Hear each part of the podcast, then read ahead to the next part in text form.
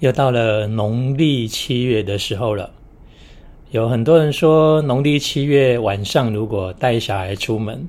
可能就会被吓到，这是真的吗？嗨，各位朋友，大家好，我是量子转念引导技术的创始人陈家宝老师，欢迎各位呢再度回到我们转念新视角的节目里面。那今天呢要来跟各位聊什么呢？就是要来聊现在呢，我们目前呃，应该就刚好在这个时刻当中呢，比较贴近我们现在的日子跟这个季节的一个话题，也就是农历七月哈。那过往呢，在很多我们的民俗文化里面哈，包括传说里面都有提到说，农历七月呢，因为是鬼门开嘛。好，所以呢，在这个时间当中呢，可能就是常常呢，在晚上的时候，呃，或许可能都会遇到一些所谓的好兄弟，或者是一些无形的好朋友。那也因为过往呢，呃，在传说中呢，呃，在这种民俗里面呢，提到说，因为小孩子啊，本身他可能他的那个阳气呢比较弱。所以呢，比较容易呢，会所谓的见鬼，或者是呃，会比较容易跟无形众生呢，跟这些好兄弟们的频率呢，比较容易对接到。那在对接到的这个过程当中呢，可能就容易受到惊吓啦，或者是说呃，受到了一些所谓的干扰。那可能呢，会对孩子的健康跟孩子的那种所谓的生活呢，会起一定的这种干扰程度。所以呢，就很多人呢都避免，就是在晚上，尤其是农历七月份的时候，晚上呢带着小孩或者是婴儿呢到外面去行走。那到底这样的一个说法当中有没有所谓的根据，或者说到底它是不是真的就是一个既定的公式呢？那我们如果说用所谓的呃灵性的角度，或者是用量子转念引导技术的这种。呃，我们用心理啦，用超心理学，或者是用所谓的意识科学这个概念当中来探讨，那到底这样的一种说法能不能成立？哈，在这里呢，我们要先用一个很基本的一个基础观念哈来讲，也就是说，所谓的一个讯息能够被我们的大脑所产生或是呈现。好，是必须要先透过我们的视觉或者是听觉这个五五个感官功能的这个媒介作为一种桥梁。就像说，呃，今天呢，我们可能在我们的生活里面呢，我们都知道说，现在在我们的空间里，或者说在我们的呃天上啊，都有很多所谓的就是电波的讯号。好，这些电波的讯号有可能是电台的，有可能是网络的。好。也有可能就是所谓的无线电的这种通联讯号等等，那这些呢，都是我们肉眼，或者是说已经超出我们的视觉，或者是我们的感官功能才能够感知到的一种频率的存在。呃，所以在一般在我们的生活里面，说真的，我们其实也感觉不到这些讯号一天到晚就从我们身边这样子在流动啊，或者是经过，对吧？好，我们也听不到，或者说感知不到，也无法解读说这些讯号里面本身所。承载的这些讯息到底是什么？好，如果是能够解读到的话，应该我们每天都会觉得哇，耳朵很吵，然后脑袋里面一定会很杂乱，因为各种讯息的内容呢，它如果同时呢，就像是一个我们讲的一个压缩的一个档案，然后展开的同时，哇，那。这个承载量应该是相当的大哈，所以我们可能一下子也可能消化不了，那我们就没有办法在正常的生活里面呢，呃，还能够专心去做我们现在想要做的事情，好，甚至也可能也没办法休息。所以一样的道理，当这些讯号呢，呃，在我们身边当中，在虽然跟我们共存在同样一个空间，但基本上我们彼此之间是没有办法去干扰，因为频率不同，甚至我们没有办法用一个所谓的呃载体或者说一个转接器，能够让这个频率跟我们打造某一种所谓的串联或者是交流。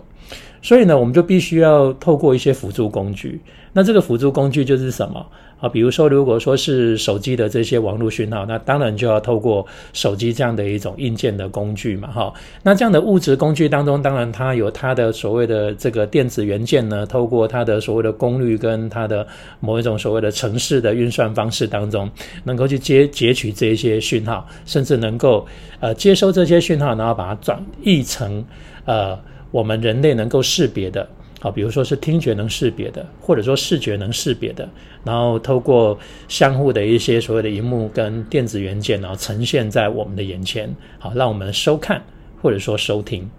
那其实收音机也是一样的这个原理，好，所以。也就是说，如果说要把这些讯号解读，它必须要有一个这样的元件，好，而且这个元件当中本身它是有办法跟这个讯号达到某一种所谓的串联，它才有办法转译出来。那相对的，啊，如果说在我们呃以人的这个角度来讲的话，也就代表说你的意识的，因为我们前面就有提到哈，我们的意识本身呢，它并不受限空间跟维度。也就是时空维度呢，跟包括所有我们的宇宙的这个维度当中的这种局限，好，呃，只有我们想法如果限制了我们自己的维度，你才会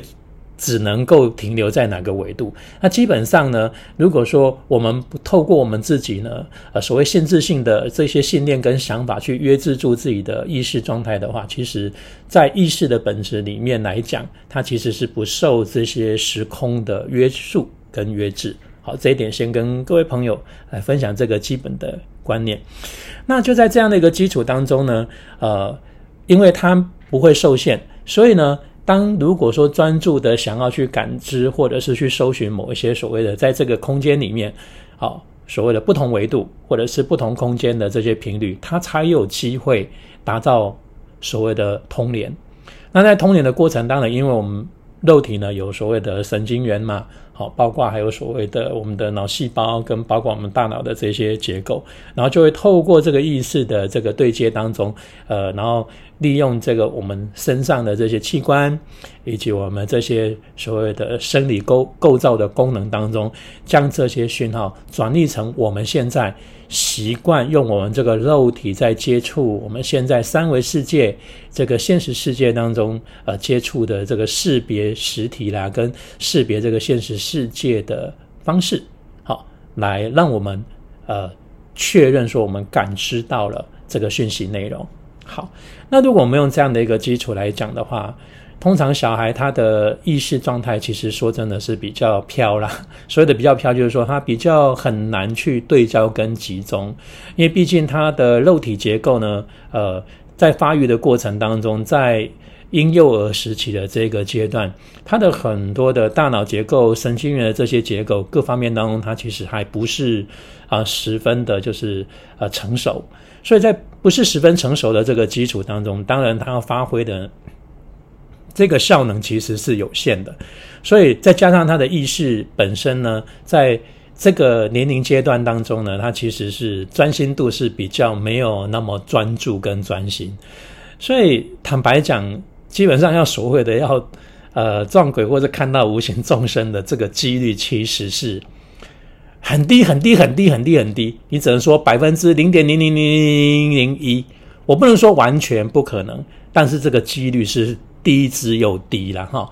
那为什么会还会有这样的一种传说？那当然还有其他的这种所谓的比较复杂的因素存在。好，比如说可能我们如果讲比较广义一点的话，或许可能还有一些所谓的过去的呃。前身的某一些因缘的部分，那这个因缘的这个基础就会比较容易呃习惯的这个相互对接交流的频率，所以在现在今生的这个时刻当中，如果说呃对方是一个处在一种无形的这种意识的阶段，好，虽然呃这个新呃这个孩子呢他已经有一个新的肉体，但是毕竟过去习惯的那则连接的惯性，还是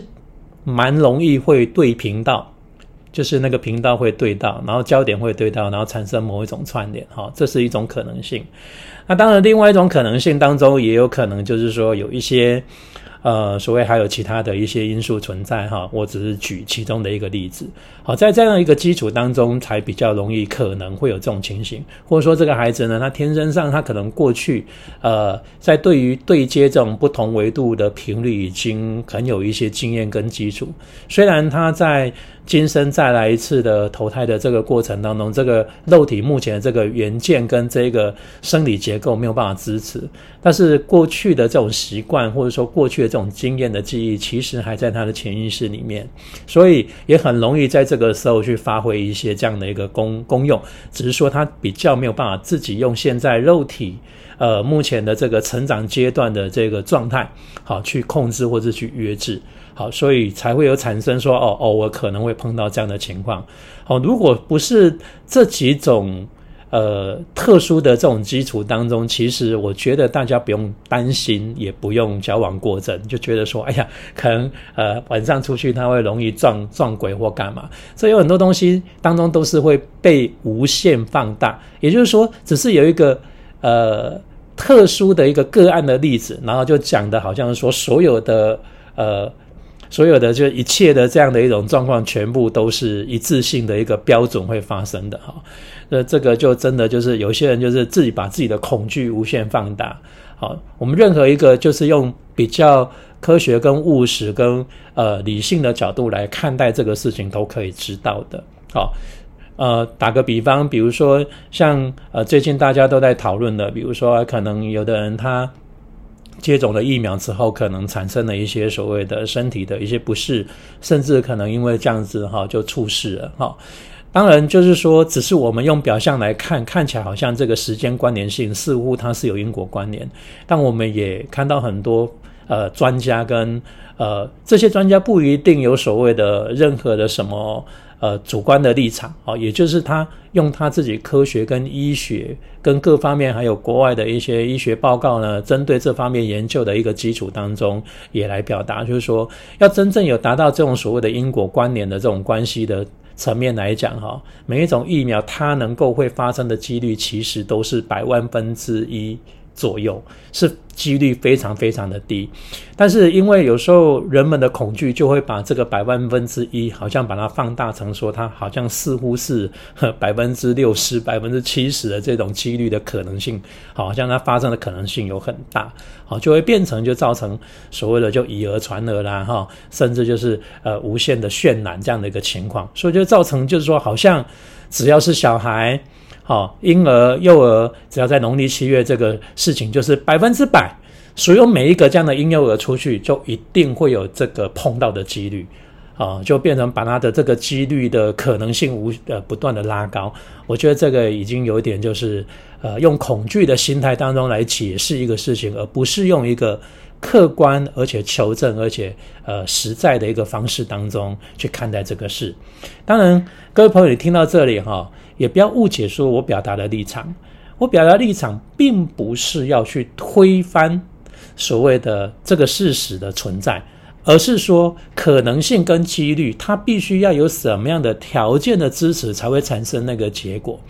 好，也就是说，像我们刚刚所提到的。好，就是在很多的这种科学跟医学的报告里面，当然，任何一种所谓的疾病的疫苗，它都一定有它的副作用。即便我们现在就算是在服用西药或成药，它也有一定它的副作用啊。比如说，你像现在感冒发烧，你去看医生，好，然后你医生开给你的药上面也是会有写。好，有一些药的成分当中，它可能会有一些所谓的嗜睡的问题，可能会有一些就是会让你呃，就是肠胃会不舒服的问题。好，诸如此类等等，都有这样的一个副作用。但是它上面有呃特别注明，这个副作用的几率是呃多少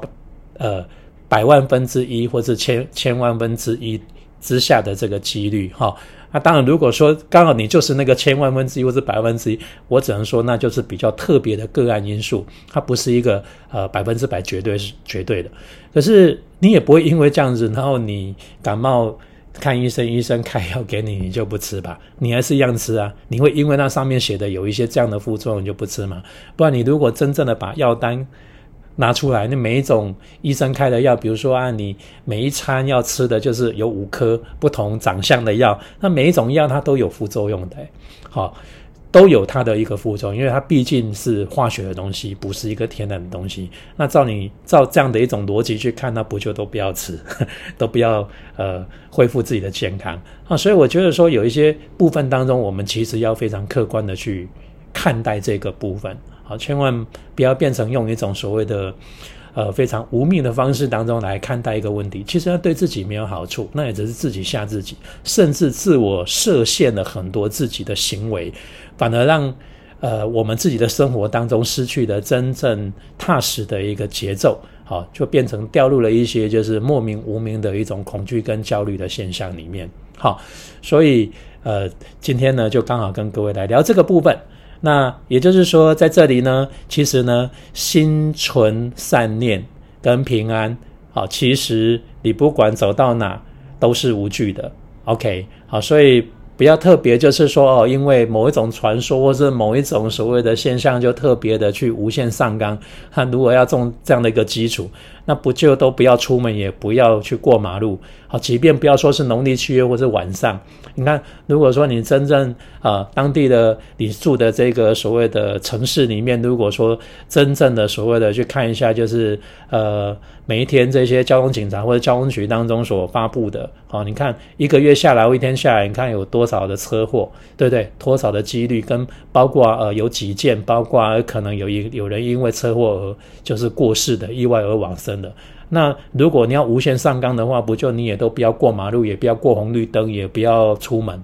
因为即便你就算是绿灯，按照交通规则，你真的是遵守交通规则走，还是有可能会被酒驾的，或者是说被一些就是所谓的赶时间，或者说不遵守交通规矩规则的人撞伤或撞死的，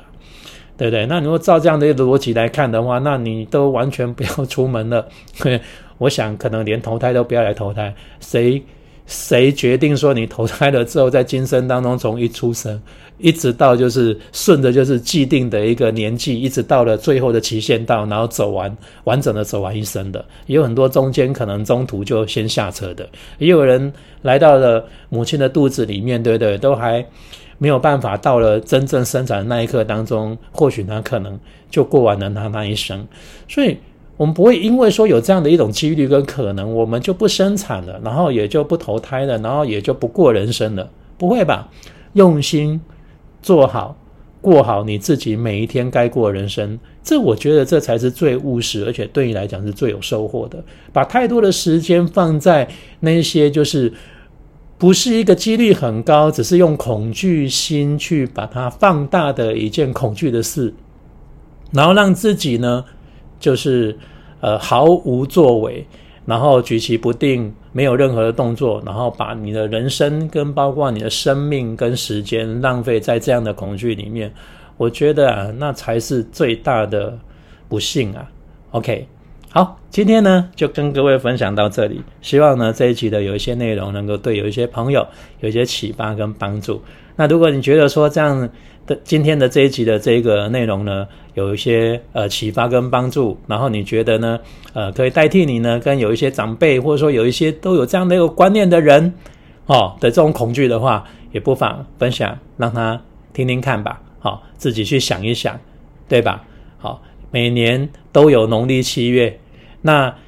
每一年都有多少的这个婴幼儿？那真正的。有碰到了这种状况的，到底在新闻里面，或者说真正呃能够就是被表达出来的，到底有几件，就知道说自己的那一种想法是多余的还是事实。好，你说过去可能明智未开，可能讯息啦，包括消息不灵通，或许可能没有办法求证。现在网络非常发达呢。好，包括很多的社群平台啦，各方面，我想如果有过这样的经历跟遭遇，我想应该讯息早就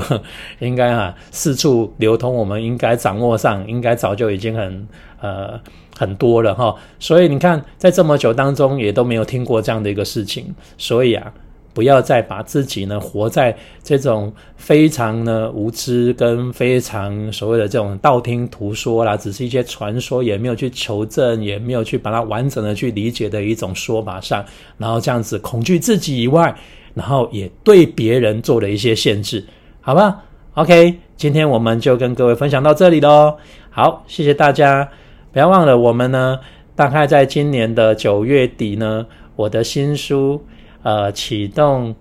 高维意识量子场就即将要出版哦。希望大家呢，如果有兴趣的话，一定要去呃